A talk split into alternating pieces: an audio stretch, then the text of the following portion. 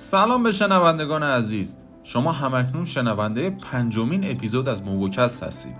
من امیرت خوشباتن هستم و افتخار دارم تا برای پنجمین بار در پادکست اختصاصی رسانه موبوزوم یعنی موبوکست در خدمت شما باشم.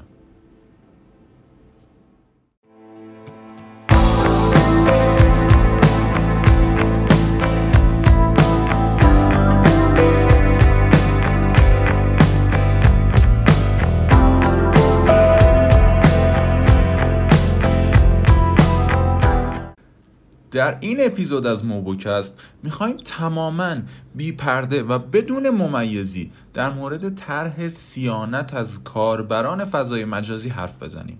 طرحی که در یک ماه اخیر سر و صداش خواب شب و از همه ماها گرفته. پس هدفونتون رو توی گوشتون بذارید لیوان چای یا قهوهتون رو پر کنید و اپیزود پنج موبوکست رو بشنوید. امیدوارم از این پادکست لذت ببرید. ضمنا ممنونم که حامی من هستید و من هر چه که دارم و ندارم از حمایت های شما عزیزانه.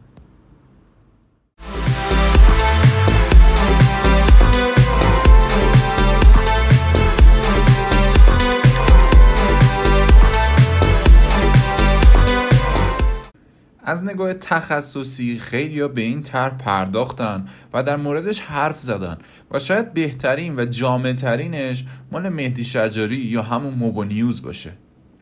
اما ما توی این پادکست نمی‌خوایم تخصصی حرف بزنیم و خیلی آمیانه می‌خوایم به این طرح بپردازیم و در مورد عواقب و فوایدش البته اگر فوایدی داشته باشه صحبت بکنیم. اول ببینیم معنی و مفهوم واژه سیانت چیه. توی لغتنامه ده خدا نوشته سیانت به معنای نگهبانیه. پس در واقع معنی سیانت از حقوق کاربران فضای مجازی یعنی نگهبانی از حقوق کاربران فضای مجازی. اما کی گفته که ما برای حقوقمون در فضای مجازی نگهبان می‌خوایم؟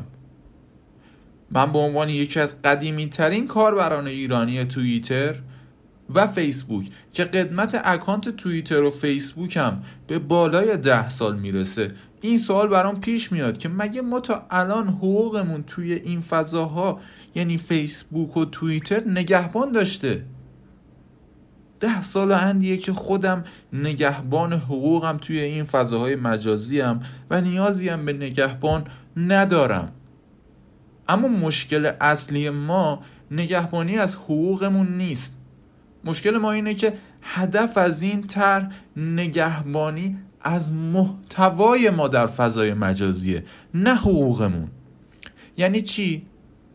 یعنی خب ما به اینستاگرام و فیسبوک و توییتر دسترسی نداریم. پس یا این ستا رو مجبور می‌کنیم بیان ایران دفتر نمایندگی بزنن و تحت قوانین و چارچوب ما فعالیت کنن؟ که به احتمال دو هزار الا سه درصد عمرن بیان ایران. یا ما همه اینها رو مسدود می‌کنیم جاش نمونه داخلی اینها رو می‌سازیم و به زور به تحمیل می‌کنیم و تو هم باید استفاده کنی. البته اگر اینطوری بشه من یکی ترجیحم اینه که از نوکیا 11 استفاده کنم و بازی مار یا همون اسنیک رو برای سرگرمی انجام بدم تا اینکه در فضای مجازی داخلی فعال باشم.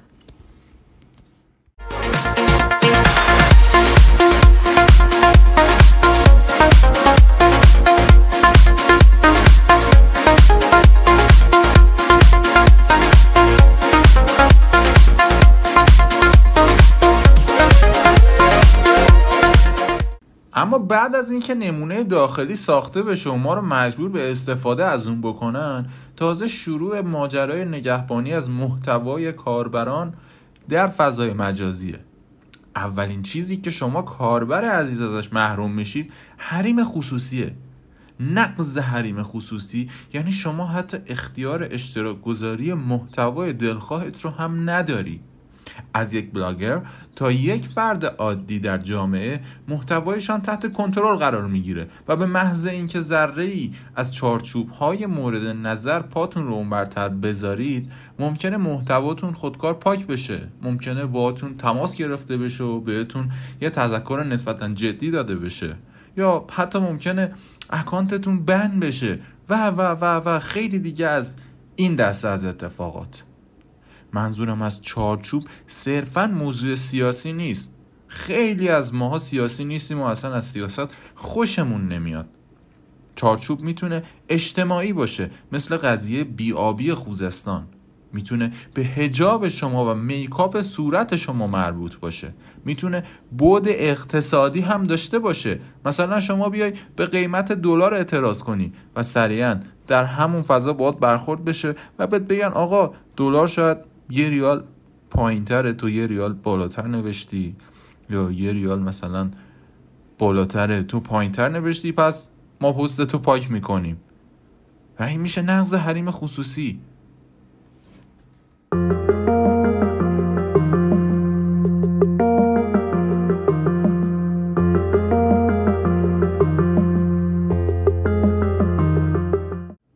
دومین پیامد داستان نگهبانی از محتوای کاربران در فضای مجازی نابودی کسب و کارهای اینترنتیه. یک جوان ایرانی با مدرک دانشگاهی وقتی شرایط کشور و جامعه بهش فرصت دارا بودن یه شغل با درآمد ثابت رو نمیده و همچنین توان خرید یک پراید صد و اندی میلیونی رو برای مسافرکشی نداره به ناچار رو به کسب درآمد از فضای مجازی مثل اینستاگرام و تلگرام آورده. تلگرامی که سال 97 ترکوندین. بنا به نمی‌دونم چه دلیلی که حتی خودتونم نفهمیدین دلیلش چیه. منظورم از کسب و کار پکیج فروش های شیاد رو نمیگم ها اونا یه مش بی که به هموطن خودشونم رحم ندارن. اونا رو کاری باهاشون ندارم. حالا با خودتون فکر کردین اگه اینستاگرام مسدود بشه چند بیکار به جمع بیکاران قبلی اضافه میشه؟ نه فکر نکردین چون اصلا براتون مهم نیست. من خانم میانسالی رو توی اینستاگرام دیدم که برای امرار معاش خودش و خانوادش ترشی و مربا درست می‌کنه و اون رو توی اینستاگرام میفروشه. مثل این خانوم هزاران خانوم و آقای دیگه توی اینستاگرام مشغول کسب درآمد و خرید و فروش و هزاران کار دیگه هستن که بتونن خرجی خودشون و خانوادهشون رو از طریق این اپ تامین کنن. حالا میگی می‌خوای مشابه اینستاگرام رو بسازی با امکانات بهتر؟ یه موزیک بشنویم که می‌خوام از بومی سازی های فوق موفق گذشته براتون بگم.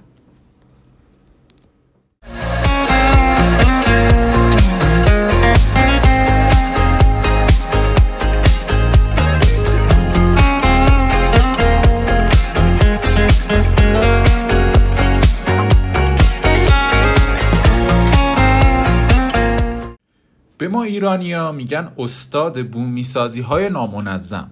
همه چیز رو دوست داریم بومی کنیم. از ماشین و لوازم خونگی و واکسن و گوشی موبایل بگیر تا شبکه های مجازی و پیام رسان ها اما توی کدومش موفق بودیم؟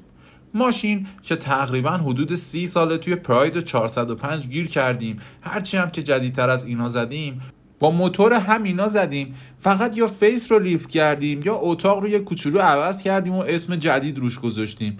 لوازم خونگی هم که یه زمانی پارس الکتریک با گرونده آلمان همکاری می‌کردن و الحق و الانصاف محصولات خوب و خفنی هم می‌دادن بیرون. و به روز البته. ولی در حال حاضر اومدن چیکار کردن؟ اومدن سامسونگ و الژی و با یه شایعه ای که از خودشون درآوردن و بسیار مزخرف و بیخود علکی از بازار بیرون کردن و برندهای با جسم ایرانی و مغز چینی و برچسب تولید ملی و پخش کردن تو بازار. واکسن هم که ما والا هر کیو دیدیم و ازش پرسیدیم که آقا چه واکسنی زدی یا چینی زده یا انگلیسی که همون اسمش آسترازنکا باشه. گوشی موبایل هم که جی اومد یه شاهین دو داد بیرون فقط یه مدلش رسید دست وزیر وقت ارتباطات آقای آذری جهرومی که ایشون هم برای شوآف چند وقت این گوشی رو توی عکسا دست می‌گرفتن. بعدا فهمیدیم ایشون برند گوشیش نه تنها GLX نیست بلکه سامسونگ هم نیست. چی بود گوشیشون؟ ایشون آیفون داشتن. آیفون آمریکایی گوشی ساخت دشمن. توی توییتر هم با نسخه وب می اومدن توییت میذاشتن که مشخص نشه گوشیشون آیفونه. اما نمی‌دونستن ما از فونتی که باهاش توی اینستاگرام استوری می‌ذارن هم می‌تونیم آیفون بودن گوشیشون رو تشخیص بدیم. در ضمن اون جی هم بعدا معلوم شد ساخت آمریکا بوده برند بلو و می اومده ایران روش لیبل ساخت ایران میخورده و گوشی ملی و فلان و پروژهش کلا جمع شد. اما شبکه های مجازی و پیام رسان ها خوراکمونن. یعنی خوراکمونن. به ازای هر ایرانی یک پیام رسان داریم. فقط اینو بگم که این تا پیام رسان داریم. و اگه بخوام اسم ببرم واقعا سردرد می‌گیریم و ممکنه کلا پادکست رو قطع کنیم و من اصلا دوست ندارم این اتفاق بیفته. این تا پیام رسان داریم که سه تاشون سال 97 در حالی که دلار حدود 5000 تومن بود 5 میلیارد تومان. چیزی بالغ بر یک میلیون دلار برای توسعه زیرساخت و بهبود عملکردشون دریافت کردن که خب پیام رسان که پروژه شکست خورد و اون سه تا 5 میلیارد معلوم نشد چی شد. کسی هم سراغش رو نگرفت. هر کی خورد نوش جونش. چی بگه آدم؟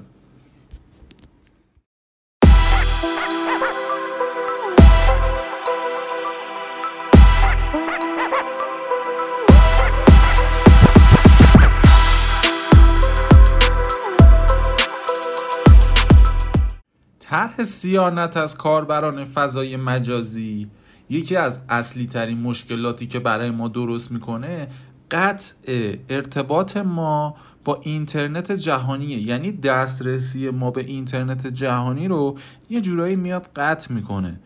و هر کسی که توی هر حوزه فعالیت داره اینجوری آسیب می‌بینه. مثلا ماهایی که توی حوزه تکنولوژی فعالیت داریم اینجوری دسترسیمون به سایت های خارجی قطع میشه. ما اطلاعاتمون رو سورسامون رو از دست میدیم.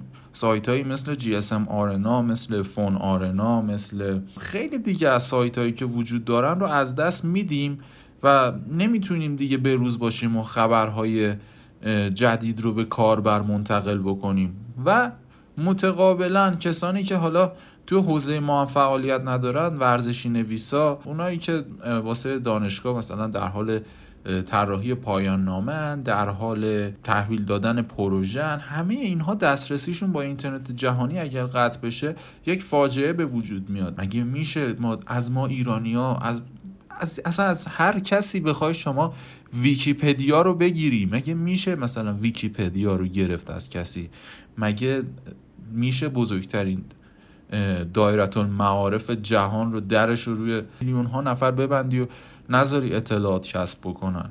ماها عشقمون اینه که بریم یوتیوب یه سری بلاگرها رو ببینیم توی حوزه خودمون یه سری فعالا رو ببینیم یه سری حالا اصلا بحث کاریش به کنار بحث entertainment بحث سرگرمی خودش یک دنیای وسیعیه ما اصلا میریم یوتیوب که بشینیم مثلا کنسرت خواننده محبوبمون رو ببینیم. اگه همه اینا رو بخوای روی ما ببندی که خب نمیشه که ما اینجوری همه باید بشینیم مختار ببینیم فقط توی شبکه های صدا و سیما. دیگه نهایتا بزنیم شبکه نسیم رامپوت جوان و خندوانه ببینیم. ما نمی‌تونیم واقعا در یک سری چیزها رو به روی مردم ببندیم. بعد براش جایگزین داخلی هم می‌خوایم تعیین بکنیم. مگر این همه ساله که آپارات اومده تونسته جای یوتیوب رو بگیره؟ به هیچ وجه نتونسته. اگر ده سال دیگه آپارات بکوشه شاید بتونه خودش رو به ده سال پیش یوتیوب برسونه. واقعا باید به این بحث هم نگاه کرد که اگر اینترنت جهانی رو روی کاربران ببندیم همه ضرر می‌کنن همه ضرر می‌کنن. یک سری آدم هستن حتی کارشون تجارته و اصلا شغلشون بسته به اینترنته. مگه میشه اینترنت رو از این آدم ها ما بگیریم؟ یه سریا به فرض اصلا گیمرن. گیمرها سطح وسیعی از جامعه رو تشکیل میدن. چه گیمرهای PC چه گیمرهای کنسول چه گیمرهای موبایل همه وابستگیشون به اینترنت اینترنت جهانی اجتناب ناپذیره گیمرها اصلا یا اونایی که stream می‌کنن یا اونایی که آنلاین بازی می‌کنن یا اونایی که بازی ها رو آنلاین خریداری می‌کنن چه می‌دونم از فروشگاه های کنسول ها بازی خریداری می‌کنن کنسولشون رو update می‌کنن. بازی های موبایلشون رو از طریق اینترنت جهانی و فروشگاه های iOS و اندروید update می‌کنن. همه اینها بسته‌اند به اینترنت جهانی. و ما اگر جلوی اینترنت جهانی رو بگیریم و دسترسی مردم رو از این اینترنت قطع بکنیم معلوم نیست چه اتفاقی میفته و شاید هم اتفاقای خوبی نیفته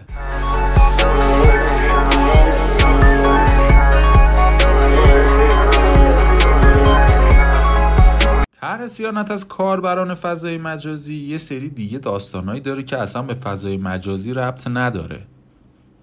خب خیلی جالبه اینا ما راجبش حرف بزنیم. چون اومدیم آمیانه بشینیم دور هم با هم دیگه ببینیم اصلا چیه این چیه این داستان این طرح زیبا که همش بحثش همه جا پر شده. این که میگن ما یک سری اپلیکیشن ها رو ممنوعه اعلام می‌کنیم. مسدود می‌کنیم و این اپلیکیشن ها ممنوعه محسوب میشن. مثلا میان میگن آقا واتساپ از این به بعد ممنوع است به فرض بله مثلا جزء اپ هایی که ممنوعه نیست و مجاز استفاده استفاده ازش. میایم میگیم که آقا اپ استور iOS اپ استور اپل ممنوعه سیپچه مثلا؟ آزاد مجاز. میایم میگیم کافه بازار مجاز. گوگل پلی غیر مجاز. بعد این app ها رو مثلا غیر مجاز اعلام می‌کنن. یه داستانی که داره اومده اینجا مثلا یه پولی هم مثلا اینتر در بیاره. خیلی باحاله اینجاش. که میگه که آقا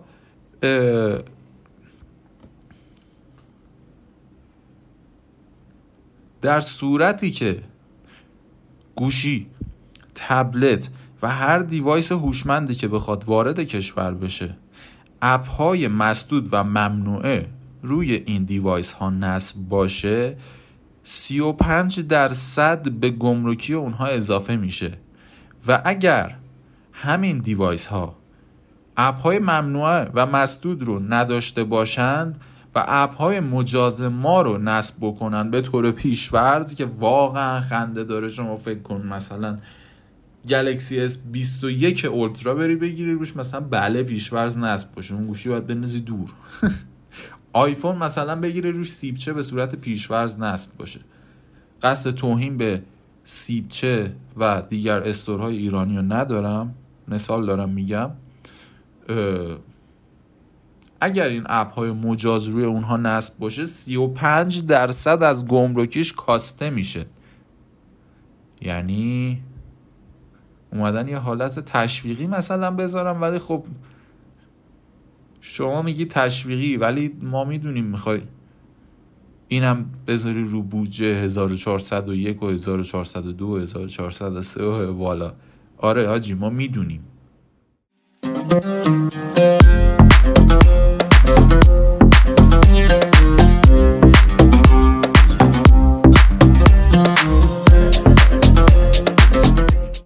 فیلترینگ و مسدود سازی کلا feedback های خوبی برای ما نداشته.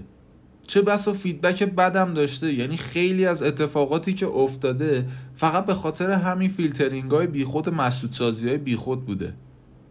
به فرض مثال اومدن سال تقریبا 92 بود یا 93 گفتن که آقا وایبر فیلتره. چرا؟ چون مثلا دختر پسرا میشینن با هم دیگه مثلا حرف می‌زنن واسه همدیگه ایموجی نمی‌دونم ماچ و بوسه و فلان و اینا میفرستن. اومدن وایبر رو و لاین پشت سرش ویچت همه اینها رو برداشتن فیلتر کردن. چرا؟ چون می‌گفتن آقا برخلاف مثلا شئونات اسلامیه و دختر پسرها با هم دیگه مثلا اینجا حرف می‌زنن واقعا درست نیست چه می‌دونم حرام گناهه. از این قبیل از چیزهایی که بارها شنیدیم بارها شنیدیم. ولی عاقبتش چی شد؟ وقتی اینها رو بستند مردم کوچ کردن سمت تلگرام و تلگرام تازه شروع کرد توی ایران پا گرفتن. و هر عواقب بدی که تلگرام برای دولت داشت مقصر خود سیستم بوده.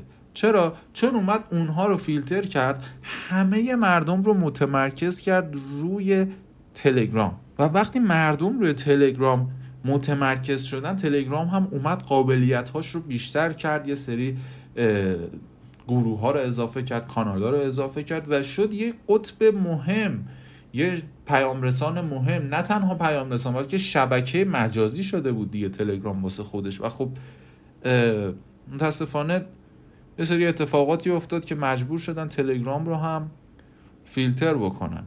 اما باز هم کوچ وسیع مردم به واتساپ رو همراه داشت. هیچ چیزی تغییر نکرد. واتساپ شاید کانال نداشته باشه. شاید خیلی مسخرش بکنن که آقا مثلا واتساپ خشک فلان نمی‌دونم مسیج ها روش نمیمونه. رابط کاربریش می‌دونم مزخرف حوصله سربره اما یه پیام رسانیه که کاربری راحتی داره و همچنان میشه توش اجماع تشکیل داد میشه توش حرف زد میشه توش گروه زد گروهی صحبت کرد voice chat کرد video call کرد voice call کرد. همه این کارا رو میشه کرد. و خب مردم از تلگرام کوچ کردن روی واتساپ. واتساپ خودش اومد خودش رو محدود بکنه توسط فیسبوک که خب مردم داشتن کوچ می‌کردن سمت سیگنال که سیگنال رو هم مسئولین محترم زحمت کشیدن سیگنال رو هم فیلتر کردن. کلاب هاوس اومد کلاب هاوس رو هم فیلتر کردن و این همه فیلتر کردن و مسدود سازی ها یه عواقب یکی از عواقب بدی که داشت این بود که دسترسی همه به فیلتر شکن ها رو یاد داد. یاد داد که چگونه از فیلتر شکن استفاده کنیم چگونه بتونیم فیلتر رو بشکنیم و از تمام سایت ها و اپلیکیشن های فیلتر شده استفاده بکنیم و می‌تونه به نوجوانان جوانان کودکان آسیب بزنه این موضوع. استفاده از فیلتر شکن آسیب می‌زنه به جوونا. به نوجوانا به کودکان. به کودکان خیلی آسیب می‌زنه. ولی مسئولان اومدن با فیلترینگ به ما یاد دادن که چگونه از فیلتر شکن استفاده کنیم و فیلتر شکن رو یک عضو جدا ناپذیر از device های ما اعلام کردن به ما. و خب این اصلا خوب نیست.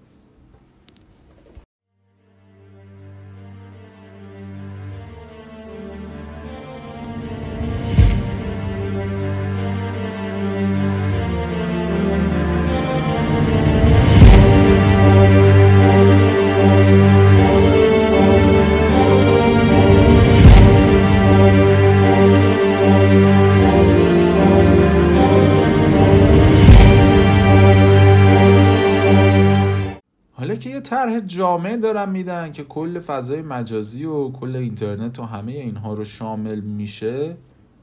واسه اون هم یه راه حل تو راه داره میاد. اینترنت آقای ایلان ماسک در حال ورود به تمام کشورها اگر هم قانونی نیاد قطعا قاچاق میاد. هزینه اشتراک و خرید دستگاه های مربوط مربوطه برای ارتباط با اینترنت ماهواره آقای ایلان ماسک 500 دلاره که خب میشه اشتراکی هم استفاده کرد به فرض مثلا یه ساختمون یه دونه مثلا همون دستگاه رو بذارن و مثلا 500 دلار باید بدن برای اشتراکی یه ساختمون تقسیم می‌کنن مثلا 10 تا واحد باشن 50 دلار هر واحد میده استفاده می‌کنه.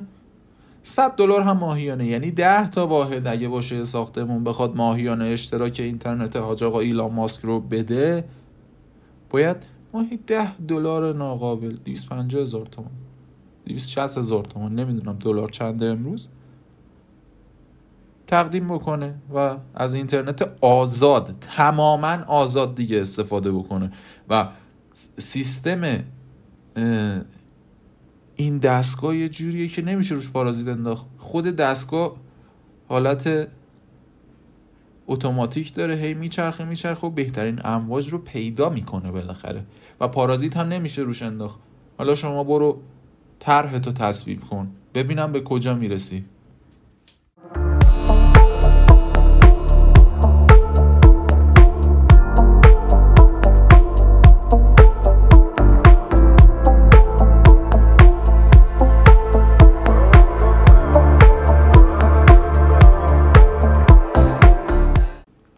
جمعبندی. اگه بخوایم طرح سیانت از کاربران در فضای مجازی و یه مجموعی ازش در نظر بگیریم که آقا این طرح چیه یه فلشبک بزنیم به ده روز کذایی آبان ماه آبان ماه 1398 که دسترسی همه مردم به اینترنت قطع شد. و خب می‌تونستن مردم همون موقع از اسنپ از دیجیکالا از دیوار از خیلی از سایت های داخلی استفاده بکنن خبرگزاری های داخلی رو بخونن چه می‌دونم از پیام رسان های داخلی می‌تونستن استفاده بکنن. خب یه موتور جستجوگر چرندم داشتیم که اسمش دقیقا یادم نمیاد چی بود. چی چیاب بودش اصلا نمی‌دونم. همه چیز شبیه همون ده روز میشه. ده روزی که ما گوشیامون شارژ اضافه می آورد من فکر می‌کنم یه روز شدش که اسمارت فون من تقریبا سه یا چهار روز به من شارژ دهی کرد. چون اصلا من کاری باش نمی‌کردم. یه زنگ می‌زدم یه دوتا اسمس می‌دادم. و همه چیز میشه شبیه اون موقع. اگه بخوام یه جمعبندی کلی از این داستان برای شما داشته باشم همه چیز شبیه به همون ده روز میشه. مرسی که موبوکست رو شنیدید. اگر نظری دارید اون رو با بنده توی page اینستاگرام توی بقیه راه های ارتباطی با من در اشتراک بذارید. موبوکست روی تموم پلتفرم های پخش پادکست منتشر میشه. Apple Podcast Google Podcast Castbox Spotify هر جا دیگه. هر جا که شما فکر بکنید پادکست می‌تونه داشته باشه موبوکست هم همونجا هست. از ما حمایت بکنید. من دلیل اینکه موبوکست رو نمی ساختم که درش استقبال کم بود که خب برگشتم اومدم. یه نگاه به آمار اپیزود چهار انداختم اپیزود نوروزی بودش که عید 1400 ضبطش کردم. دیدم آمارش خیلی خوب شده و فکر می‌کنم مردم دوست داشتن موبوکست و ادامهش میدم از این به بعد. مرسی که حمایت می‌کنید مرسی که موبوکست گوش می‌کنید مرسی که پادکست گوش می‌کنید. امیدوارم که اپیزود پنج شما رو وادار به این بکنه که اپیزود شش رو هم منتظرش بمونید تا بیاد گوش بدید و لذتش رو ببرید. مرسی که همراه من بودید. دم همتون گرم. دوستتون دارم. خیلی مخلصیم.